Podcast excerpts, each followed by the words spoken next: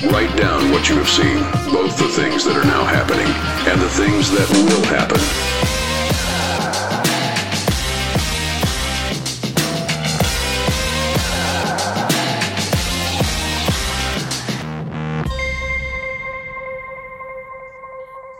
Uh, about two weeks ago, I had uh, three doctor's appointments in one week. Yeah. Some of you know what that's all about. Some of you, you're gonna get there. I'm just telling you. You know, so I went to I went and had a physical, and uh, in spite of you know, the, listen, the video screen, I look 10, 15 pounds later if you just look at me. Don't look at the screen, okay? Uh, but he did say you got to lose a little weight. You know, you're a little overweight. But he said, hey, your cholesterol's good, your blood pressure's really good. So I'm like, all right, two out of three is not bad. That's good. So I'm doing okay there. Then I went to the sleep doctor. Um, I haven't been sleeping like for a couple of years because I just can't sleep at night. And, uh, and so I got on this like sleep machine thing. It's amazing. I sound like Darth Vader at night. It's awesome. But I, I sleep now. This is what I look like when I sleep. It's amazing. You know, you're like, you should probably go without sleep, actually. Um, anyway, but I did that. And then the last one was I went and got my eyes checked and I got a new set of glasses. And uh, I'm not wearing them right now because I only need them for reading and computer. They're called progressives. They're amazing. You know, some of you have them, they're just amazing. And if you don't have them, you should get a pair. Well, only if you need them. But anyway, uh, but but they're absolutely amazing because you know I've been looking at like medicine bottles, and I honestly thought that those little labels were just artwork. Didn't realize there was actually words on it. That's like amazing, you know? Like I thought it was a QR code or something. No, there's words actually written there. It was something about getting a new set of glasses. Well, we've been in this series looking at the book of Revelation, or this letter that was written to seven churches, and the purpose of Revelation is really to summarize and to clarify what the whole Bible has been telling us all along. In fact, what you're going to discover if you were to actually read Revelation, and, and I encourage you after, you know, Larry preached a couple of weeks ago, you know, so avoid some of those chapters, right? That's about the people that are not following Jesus. You don't need to worry about that. But if you read Revelation, what you discover is there's nothing new in the book of Revelation. It actually is reporting in a, in a particular style of writing something that's already been said somewhere else in the Bible. But the purpose of this letter is to clarify to not just these seven churches, but to clarify to you and I what is it that the kingdom of God is all about? It's, it's to kind of, it's like me getting my new glasses. All of a sudden, I'm supposed to see how life is supposed to work. And the big takeaway that I hope that you're getting this summer as we head into the fall, and maybe there's some uncertainty and econ- what's going on with the economy and what's going on with uh, politics and what's going on in our country and all these kinds of things. In the midst of all of that backdrop, the reason why I felt like the Lord want us, wanted us to do this series over the summer is so that we can reinforce what the Bible tells us so that we can almost like put on a pair of glasses and go, oh, I see it clearly now. For, for these churches, it wasn't Rome's not in charge, the devil's not in charge, the synagogue's not in charge, the culture's not in charge. Jesus is the one who's in control. Isn't that what we discovered in week one? Like Jesus is revealed not as the suffering servant, right? But as the King of Kings, the Lord of Lords, the one who is overseeing in the midst of his church, his family, his body. And so, what I hope you're walking away with, what I hope that you're personally applying to your own life, to your own existence, to your own family, to your own finances, to your own relationships, Jesus is in control. Now, you might not feel it, and it might not look that way, but Jesus is in control. And, so we're putting on these glasses to remind ourselves to see clearly this idea that Jesus is in control. And because he's in control, he invites us to draw near and to follow him. Now, I'm gonna nerd out for a little bit. You don't know this about your pastor, but if I hadn't gone to Bible college some 32 years ago to study theology, I would have moved to St. Andrews University in Scotland to study geology. You see that? Geology, theology. Vastly different, okay? But I kind of nerd out over rocks and earthquakes and volcanoes and tectonic plates and magma and aquifers and all kinds of crazy stuff like that. Like I just nerd out. And so this summer, we went down to uh, Palm Desert, Palm Springs, uh, because we wanted to, we wanted to kind of get a little taste of what hell's like. By the way, you know that's why there's so many Christians in the South, don't you? Because when you start talking about hell, they go, yeah, we know. It's so hot and humid here, right? Well, anyway, we got out of the car, 7, 9.30 at night. You know, it's dark, 9.30 at night. It's 103 degrees. It was like stepping into an oven, you know? But here's one of the things about Palm Desert, Palm Springs, that whole area is that, that, that you know, the San Andreas Fault? How many of you have seen the movie? Yeah, it's just like the movie, whatever. Anyway, the San Andreas Fault is a fault line and it actually runs through that area. And so I'm like, are you? Jenny's like, she's always researching stuff. I'm like, are you kidding me? We, you can see the San Andreas Fault? I mean, I want to go see this thing, right? So we get in our car and we drive out to the kind of the desert, you know. And I want to show you a picture because I'm, I'm just going to nerd out for a little second. Um, come on, come on, come on, come on, come on. Picture, survey says. There it is. Okay. And so it's a desert. Do you see the desert? Yeah, we were staying in a tent just to the right of that. No, I'm just kidding. But you see on the distance there, there's all those palm trees. And there are like thousands of palm trees. And you're like, how can there be all of these palm trees in the desert? Well, the reason why is because there's an aquifer, which means that's where the water table comes a little bit higher because of the fault. So the fault has pushed this water table or this aquifer up, and all of a sudden there are thousands and thousands and thousands. it just goes on for as far as the eye can see, all these palm trees right in the middle of the desert. And I'm like just totally fascinated. You're not? Okay, sorry, I got really excited about that. Because earthquakes, and that's just fascinating. Now, I don't know if you know, but a couple of weeks ago up in Seattle, there was an earthquake. Do we have any Swifties in the room? Yeah, we got a few Taylor Swift fans in the room. All right, let's pray for them right now, right now, right now. No, just kidding. But a couple of weeks ago, when she was doing a concert up in Seattle, there was a 2.3, uh, whatever, earthquake, Richter, no, it's not Richter, Magnitude, 2.3 magnitude, yeah. Uh, earthquake because of this concert that was going on, you know. Good job, you Swifty fans. You're amazing. You know, you moved the earth. But now we all grew up in the Pacific Northwest, right, in Portland. So some of you maybe grew up with this, you know. I don't know if they still do it, you know, the big ones coming, right? And you know, so you do all the training where you're like you're in school and you get onto the desk, all that kind of stuff, you know. But earthquakes, earthquakes, they shake everything that's familiar. In fact, a picture of Turkey, this happened a little over a year ago, actually in the region where these churches were located, are pretty near to where these churches were located. And so, what we recognize is that these churches that we're studying actually were in an earthquake prone area. In fact, the church we're going to talk about today is the church of Philadelphia. And what we're going to discover is that that church, not just physically, right, not just the city, the walls, the temples that were all there, were shaken physically because of a major earthquake that happened in AD 17. But what we're going to discover is that the church itself was being shaken because of a circumstance that was happening with the synagogue, the Jewish believers, or the Jewish uh, people that were in that particular city. And so, Philadelphia, and you probably know this, Philadelphia means the brotherly love, right? It's the city of brotherly love. And, and literally, actually, in AD, 4, uh, AD 140, a, a, king of Pergamon by the name of Attalus, uh, no, I'm going to mispronounce that, um, um, I think I have a picture of him or a statue that shows you him. Um, he was nicknamed Philadelphus because he loved his brother so much. And so he wanted to build a city to honor his brother. And so he built the city of Philadelphia. And that's how it got its name. And in fact, that city still exists today. It's now in modern day Turkey and it's called Alaşehir. And it's, isn't that mind boggling that there's a city today that you can go visit that actually existed from a few thousand years ago when this was written? And, and, and, so, what you further recognize, and I think this is a testament to God's faithfulness, is that there has been a church, a presence of the people of God in that city since this letter was written. And what we're going to discover today is this whole letter is about faithfulness, God's faithfulness, and our faithfulness in return to Him. And so this city got built, and it was a, a glorious city. It was a well off city. It was a, a, tr- a, major trade center. It was actually built uh, kind of as a gateway between Europe and then Asia Minor. And the goal of that city, it was actually a missionary city. The Greeks built it because they wanted to export Greek culture into Asia.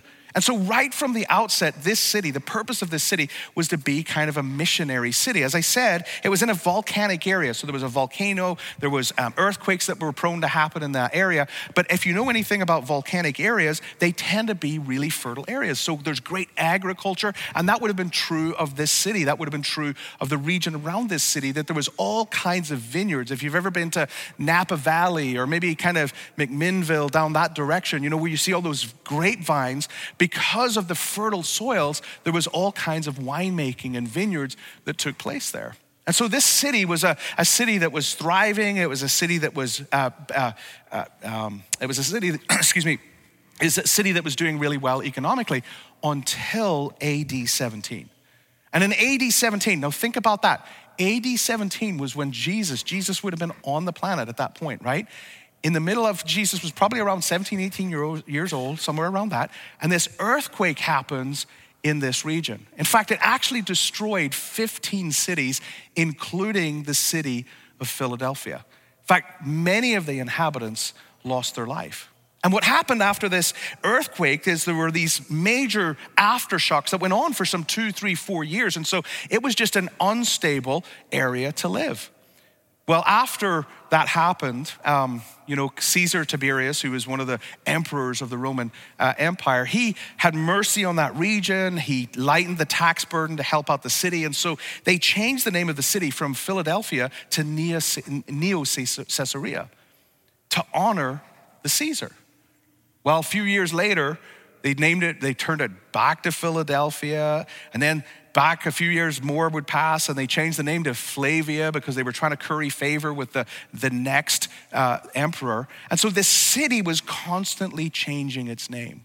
And so there was economic, or sorry, there was instability just because of the region. The city had been destroyed. People were frightened to live in the city, so they would constantly be fleeing and returning, living outside the city walls and coming back because of the major earthquakes or the aftershocks that would happen.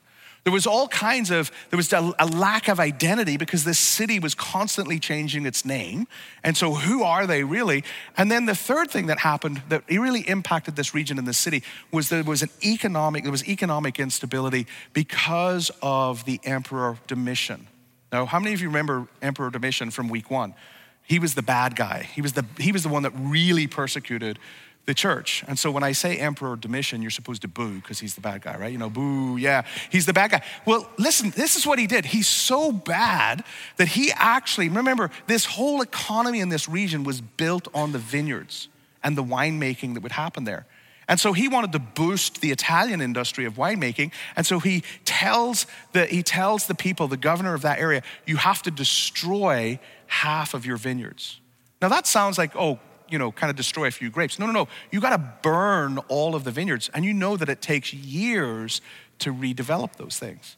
And so you have instability because of the geography of the region. You have a lack of identity because of the constant name changes. Who are we and who's, who are we giving allegiance to this week, right? And you have economic instability because of the ruling, the, the Caesar of that particular day when this was written. Not a very comfortable place to live, right? Now, that's what the community was dealing with. That would mean that this is what the early church was dealing with. But the real issue for the early church in the city of Philadelphia wasn't the instability of the geography or the economics or the lack of identity because they were constantly changing their name. The threat to the early church in the city of Philadelphia came from the synagogue. Now, you and I, we gather on a Sunday morning, right? Like, you know, hey, I'm here, I get a good cup of coffee, listen to some guy rattle on for a little bit, right? And then we kind of go home, right? Some of us have relationships that we've had for decades and, and there's really connected. For the early believers, many of them were, were Jews. Many of them had been a part of the synagogue there in Philadelphia. And their entire life was wrapped up in the relationships through the synagogue their social life, their economic life, like if you needed somebody to babysit, like, like their whole life was wrapped up in the synagogue. Now, what's further to that is that the Roman Empire had an interesting relationship with synagogues or an interesting relationship with the Jews or the, the children of Israel. And what they did was that they would give a tax break. So, if your name, if you were on the rolls of that synagogue, you would not only have the, all of this community and, and all of this kind of, it helps you you know, your business and your life, all that kind of stuff. But you also got a bit of a tax break because you would pay the Jewish tax versus the non Roman citizen tax. And so you got a little bit of a break. How many of you would like a little bit of a break when it comes to your taxes? But here's the problem the leaders of the synagogue were actually saying to, now saying to these early believers, because there was a conflict, a battle that was starting to rage between the leadership of, of the synagogue and the early believers. And what the, what the leaders of the synagogue were saying is, you have to deny that Jesus is really the Son of God. He's not really the Messiah. In fact, it got so bad that the benediction at the end of a service at the synagogue would end with cursing the Christians. Can you imagine? You know, may the Lord bless you and keep you as you go out of here today and curse all the Christians. May they die. That's what was going on in the synagogue. And so, if you were now going to, as a believer uh, who's loyal and devoted to Jesus Christ, if you were going to follow him, you were now being you, you were now being persecuted or put under pressure to deny that Jesus was really the Son of God. Like this is the center of our faith. This is at the epicenter of what we believe that Jesus Christ is the Son of God, that He left the majesty and splendor of heaven, that He lived the life you and I couldn't live, wouldn't live, and never will live, and willingly goes to the cross, dies so that we can be forgiven, but rises from the dead so that we also can rise with new life. Like our whole faith is built on Jesus Christ. And they're being asked to deny it. What would you do? Well, this is what's going on amongst this church. And what's so interesting is that the letter that Jesus writes to this church, he has no critique. He commends them for their faith. He commends them for their faithfulness. He exhorts them to continue to remain faithful and to hold fast. He's, he's honoring them because they've chosen to remain faithful to him as he has been faithful to them. Jesus is showing up at this church and saying, I'm your security. In spite of the earthquakes, in spite of the economic instability, in spite of a city that doesn't know who it is, what its identity is, I'm the one who remains secure. I'm the one who is an unshakable foundation. And the invitation is to remain in me, to continue to follow me. And here's what Jesus says. We're just gonna, what I'm gonna do today is just read, comment, and then I've got a few summary statements that we'll make. But this is what Jesus writes to this amazing church uh, that has existed since this time, even through till today. There's a church in the city of Philadelphia. And he said this, and this is in Revelation chapter 3, verse 7. And the angel of the Lord, uh, to, uh, to the angel of the church of, in Philadelphia, write this the words of the Holy One and the true one now, every letter, we've, we've, identified this or learned this this summer, every letter, Jesus introduces himself in a specific way to each congregation. And remember, the Jews are kicking the Christians out of the synagogue, which means that doesn't mean they just can't attend church or the synagogue on a weekend, right? It, it impacts all of their life. They're kicking them out, shutting the door on them. And, and all because you did not deny that Jesus is the Messiah, the Son of God. How does Jesus introduce himself? I'm holy, eh, which is an Old Testament, that word, that phrasing, the Holy One, is if you were a Jew, you would understand throughout the whole Old Testament, the Old Covenant, that was a phrase used to describe God. And Jesus is now showing up and saying, Hey, I know they're wanting you to deny me and declare me to be a false Messiah, but I'm the Holy One. I'm God. And he says this, I'm the true one. And that word true would translate genuine. In fact, the Greek word there can also mean faithful. And what Jesus is saying is, I'm remaining faithful to you. This is who I am.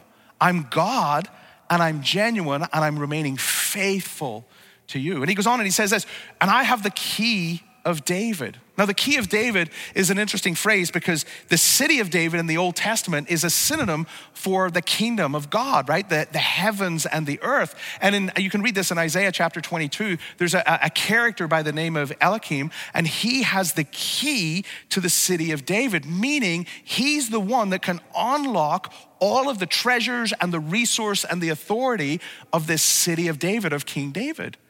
And so, once again, these converted Jewish believers who are now followers of Jesus Christ would have clearly understood what Jesus is saying.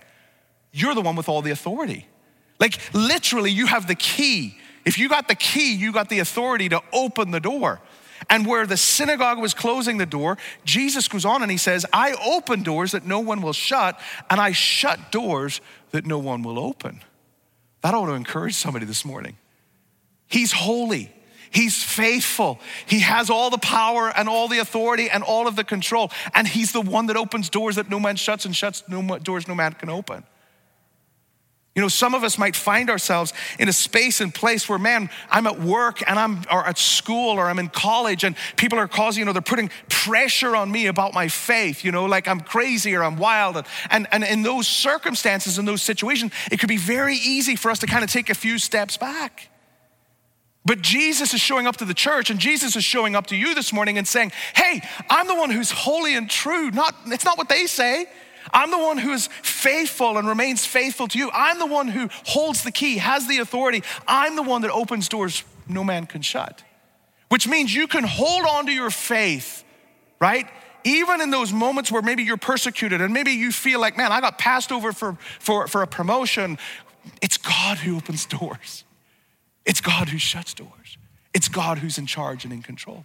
And he goes on and he says this in verse 8. He says, I know your works. I want you to hear this this morning. God sees, God knows. He's in charge. Remember, we talked about this in week one. He's in the midst of his church, he's walking with his people. And he's not blind to what's going on.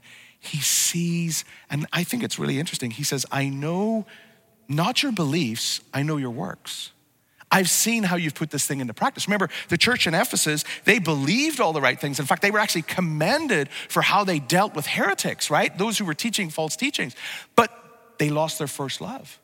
What he says to this church is, he says, I see your works, I see your practice. You've taken your beliefs and you've actually lived them out, and I see those works. And he goes on, he says, Behold, I have set before you an open door which no one is able to shut. The leaders of the synagogue may have shut a door on you, but I'm the one who has the authority. I'm the one that opens doors that no man shuts and shuts doors that no man opens. he says, I know that you have little power, and yet you have kept my word and have not denied my name. Now, there's this pressure to conform, there's this pressure to deny who Jesus is, to deny his authority there's this pressure from this community, a religious community, actually, more than it was a secular or cultural community. And he says, in the midst of that, he says, I see and I know that you have little power. Now, that might sound like a discouraging statement, you know, that Jesus is going, man, can't you do better? But what Jesus is saying is, I see that you don't have the strength in yourself to stand. But remember, I'm the Holy One, I'm the true one, I'm the one that's remained faithful to you. In fact, can I maybe suggest to you this morning, and I think I'm on good grounds because the Bible says it this way that in our weakness, his strength is made perfect. You see, God, what's, what's uppermost in God's mind is his glory. And sometimes we step into situations, you know, it's kind of like we step in like Superman. yeah, look what I did. Look what I was able to work out.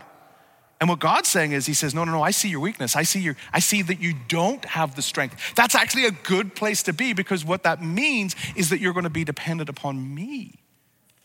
Because I got the strength, and it's my strength that's made perfect in your weakness.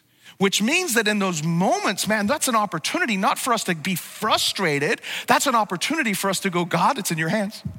Like, Lord, like what an amazing king you are to know me, to see me, to know the intimacies of my circumstances and things that are going on. And you're the one who is faithful and true, which means when I am feeling weak, the first place I go is to you because you're strong and you're going to carry me.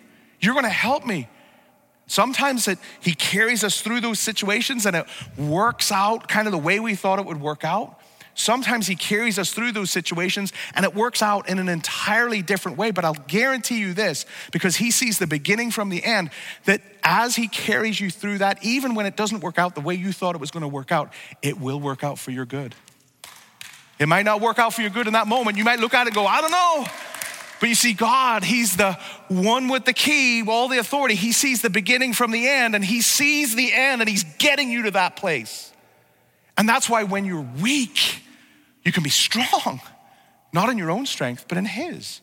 He goes on in verse 19 or verse 9 and he says this behold i will make those of the synagogue of satan. Now isn't that awesome? Where do you go to church? Synagogue of satan. At least that's what god calls it. We don't call it that you know but uh, and remember, a couple of weeks ago, we talked about that. Synagogue of Satan is this, is this idea that anything that opposes God, well, these guys are opposing God. So, of course, it's the synagogue of Satan. And he goes on and he says, Who say that they are Jews, but they're not, but lie. Behold, I will make them come and bow down before your, your feet, and they will learn that I have loved you. Now, think about that. Think about at work, think about at school, think about in, in college, and somebody's poking fun at your faith. Somebody's like, that's just crazy. You're a fool. You know, how could you believe that stuff? What Jesus says, you remain faithful. I'm the one who they will, they'll learn how much I have loved you. Because I'm faithful, I'm true, I'm God, I'm in charge, I'm in control. And he goes on and he says this. Now, he goes on, and, and the word because is really important. So there is a condition here. There's something that the Lord wants from us. And the word because. So I'm going to remain faithful to you. That's the starting point, right? And in the face of this persecution, if you remain faithful to me, I'm the one. They're going to learn how much I love you. And it says this because you have kept my word about patient endurance.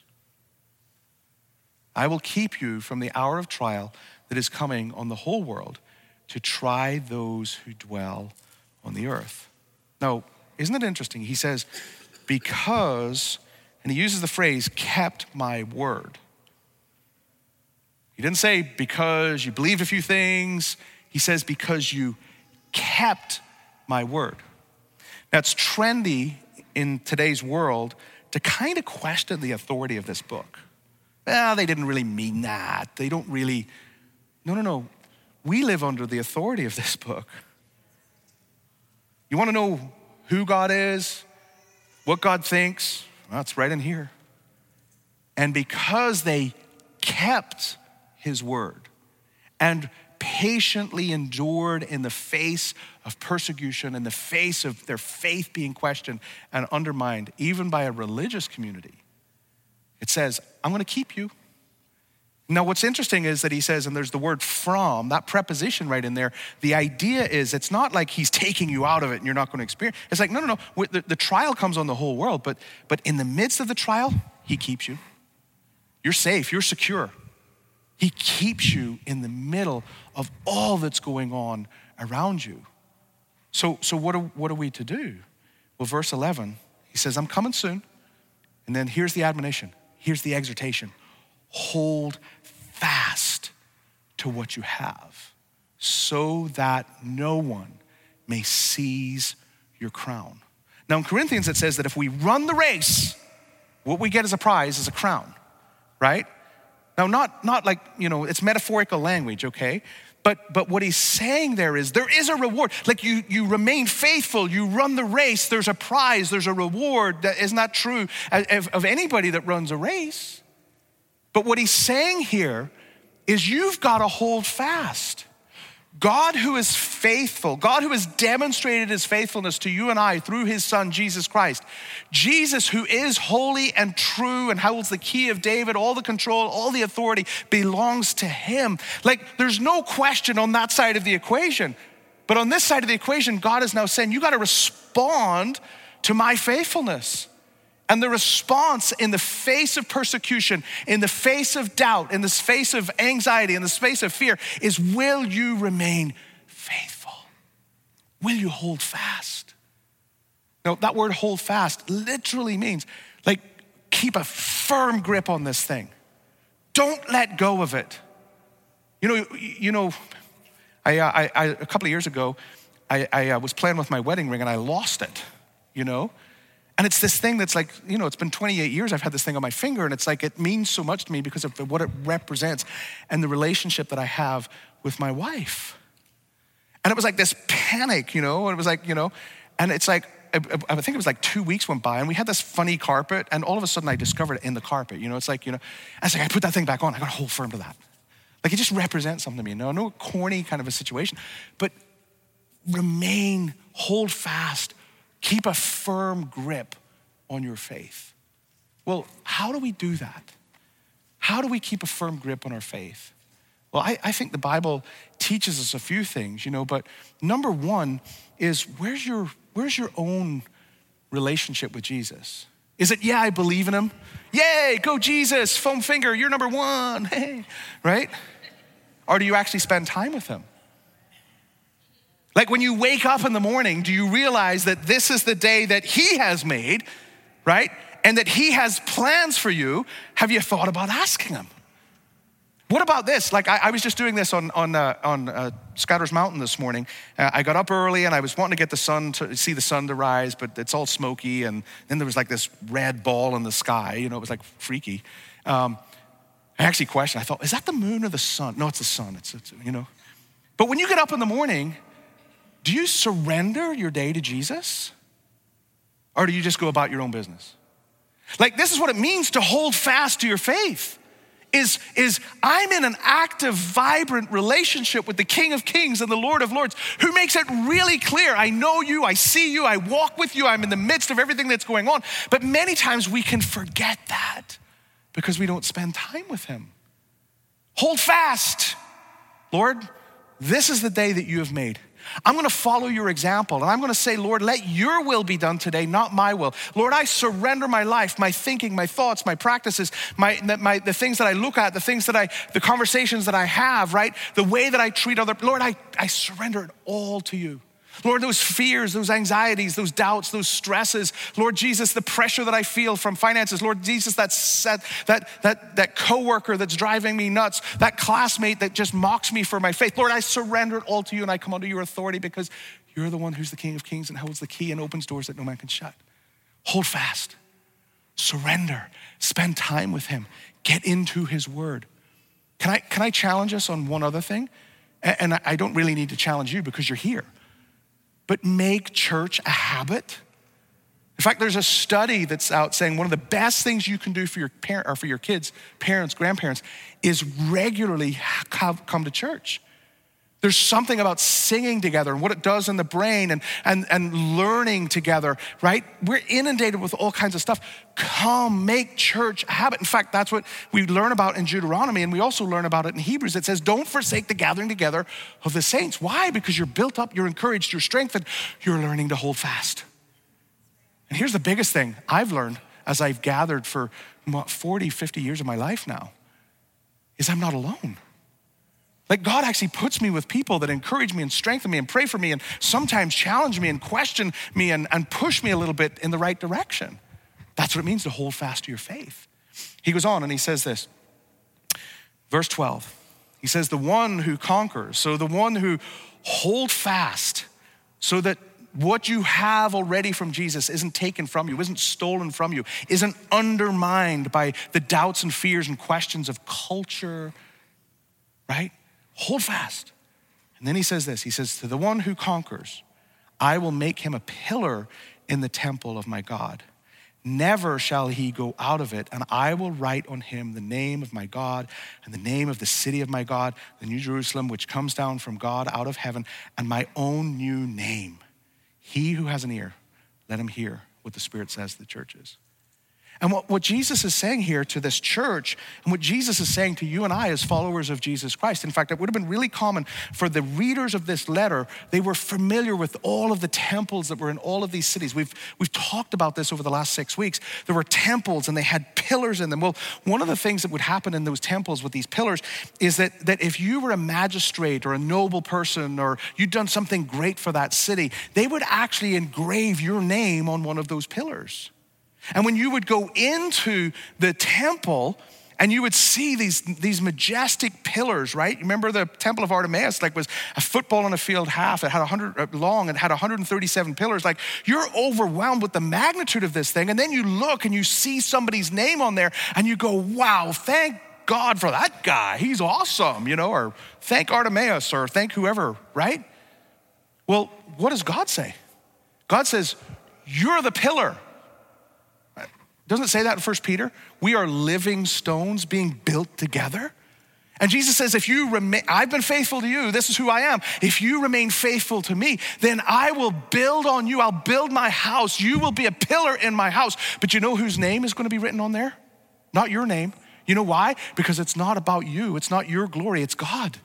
It's what God has done. And he says, I'm going to write my name. I'm going to write the name of God. I'm going to write the name of the city of God, which is the New Jerusalem, which is a synonym for the new heavens and the new earth. And then he says, I'm going to write my own name. Remember, he's been given the name above every name. So that at the name of Jesus, every knee will bow. And so when people look at you, they say, Man, that guy's a pillar, that woman's a pillar in the house of God. But you know who they ascribe praise and honor to? The one whose name is written on your life and written on your heart Jesus, King of kings and Lord of lords. And this is what we're called to. And so, if I was to summarize, is this okay? If I was to summarize this, here's what I think Jesus, in, in summary's form, is saying to the church in Philadelphia, and he's saying to you and to I. He's saying, I, I know your circumstance. And, I, and even though you're weak, I'm the one who holds the key. I have the authority, I have the power, and I'm the one who opens the door. And remember, the synagogue's door was being shut on them but God's opening a door to his kingdom. God's saying, I've got opportunities. I've got play, I've got things that you're called to as a pillar in my house, as a pillar in the kingdom of God. There are things that you and I are called to. We got to turn our backs, turn our eyes on those things that would try to get us to compromise and to stray and not to remain faithful to Jesus. Knowing that he has the authority and he's the one that opens the door. And then exclamation point, therefore, remain faithful. Remain faithful. And he says this to this church over and over. Verse 8, you've kept my word. Verse 8, you have not denied my name. Verse 10, because you have kept my word. Verse 11, hold fast. Like the language of Jesus to this church, the language of Jesus to you and I as followers of Jesus is that we are to remain faithful. Now, here's the problem. I'm going to try and land the plane here. Here's the problem. In the Western version of Christianity, and the version of Christianity that I'm seeing become a little bit more prevalent than I would like in the body of Christ in our own country. What we have done is we have reduced Christianity to believism, a set of beliefs. That if I just believe this and believe this, great, I'll get to heaven, so guess what? I can now live my own life. And that's not what Jesus was talking about. That's not Christianity, by the way. In fact, we are just co opting the, the, the, American version of Christianity, if I can label it that way. What we're doing is we are co opting kind of this idea of believism that you kind of see in culture. Some of you believe the Seahawks are going to win the Super Bowl this year. My gosh. I'm a Packers fan, so there's not much hope for me either, right? If you believe it, you can do it. No, you can't. You tell if I just believe hard enough, I can do it. Really? How many of you have seen Ted Lasso? I mean, the whole story of Ted, if you've seen it, Ted Lasso is a great episode, right? But uh, not all of it, but you know. Anyway, Ted Lasso, he's this inspirational character that's on Apple TV. They did three seasons, it's pretty amazing. And, and the whole premise is believe in belief.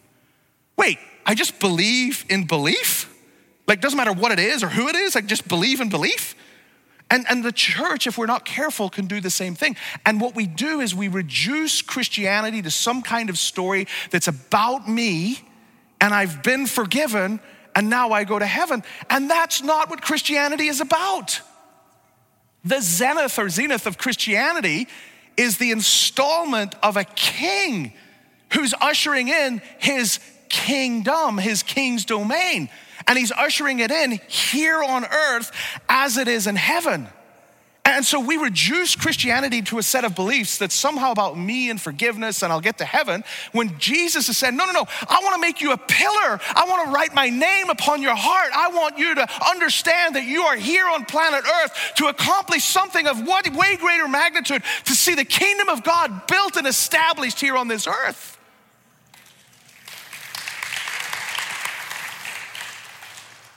So what he says is, be faithful. Now, faithfulness involves an uncomfortable word. Faithfulness is a commitment to obey God. Now, this is where it gets unpopular. Because I like Jesus when I can just like believe in him and like he's some sort of like sugar daddy that just kind of gives me all I want and doesn't demand anything of me. But he actually does demand something of us because he is the king. And the king has citizens in his kingdom and says, Are you gonna follow me? Are you going to be loyal to me? Are you going to be devoted to me? Is your allegiance going to be to me and me alone? Or is your allegiance to Caesar? Is your allegiance to the synagogue? Is your allegiance to culture? Like, where does your allegiance lie?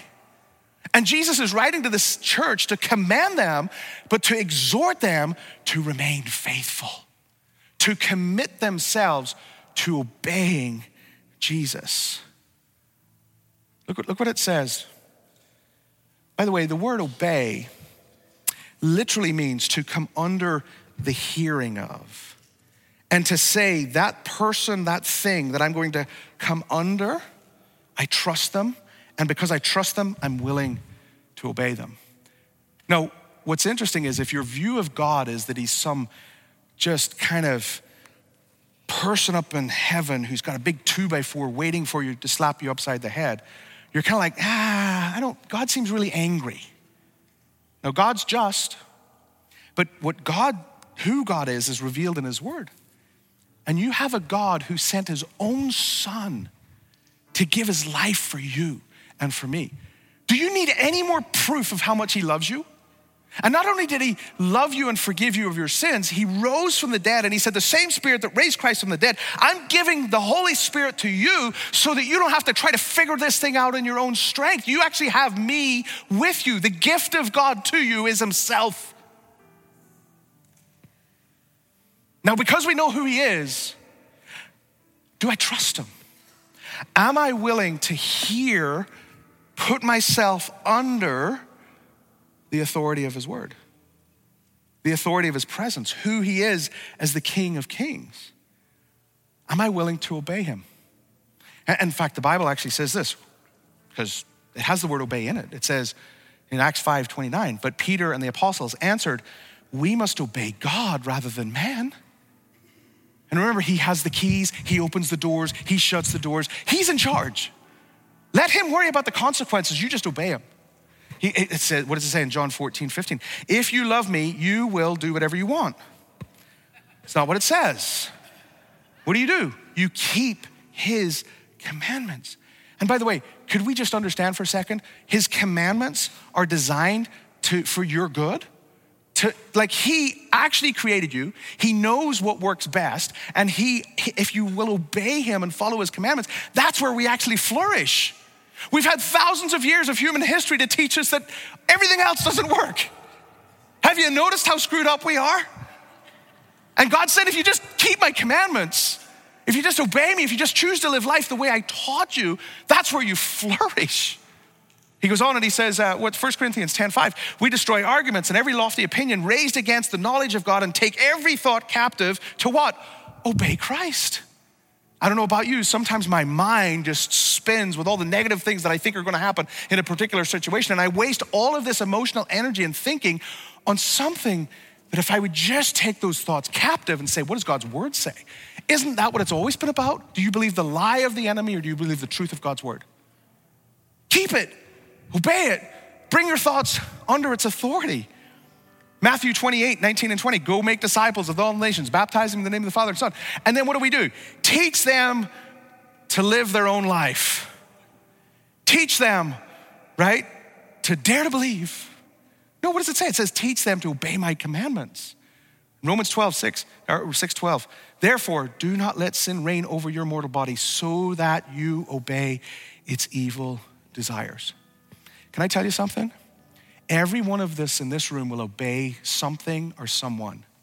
And what God is saying to this church in Philadelphia, or Jesus is saying, through this message to the Philadelphians and what he's saying to you and I. If you will come under the authority of my word, if you will come under my leadership, my lordship, my kingship, right? I'm willing, Lord Jesus, to do that. I'm not going to do it perfectly, but Lord, I know you see my weakness and I know that you're going to give me your very spirit to help me do this. Lord, as I do this, that's where you're going to flourish. That's where you're going to find blessing. That's where the abundant life exists. Faith is the choice to obey God's word over my own desires and the desires of a culture. That's what it boils down to. Faith is not, I believe, I believe, I believe. Faith is, I believe God's word, I'm gonna do. I'm gonna obey. I'm gonna live it out this way. And what we discover, and this is why, this is why the rest of the epistles and much of the Bible is actually written this way. It says, here's, here's what I want you to believe. I'm king, I'm Lord, I'm in charge. Now go do. Go, go read the Sermon on the Mount. It's why we love over hate. It's why we forgive over hold accounts and, and, and, and grudges against people. It's why we choose to live generously instead of live with greed. It's why we put others before ourselves. It's why our energies and our appetites are redirected towards the kingdom of heaven. Seek first the kingdom of God and his righteousness, his way of being, and all the other stuff. It's going to fall into line. And what he promises is a new identity, a security. You will be a pillar with God's name, with the name that's above every name written on your heart, written on your life. And so this morning, as we close, and I know I, I went a little while, the guys are going to give me a hard time tomorrow. I don't care. I wanted you to hear God's word this morning. Because we're going to be a church, we're going to be a church that comes under the authority of this book. We're going to be a church that remains faithful. Hey, we're weak. We can't do it in our own strength. But he said that he would give us his spirit, the same spirit that raised Christ from the dead. And so we don't do it in our own strength. We do it under his lordship, under his leadership. And because of him, we can be faithful. We can hold fast.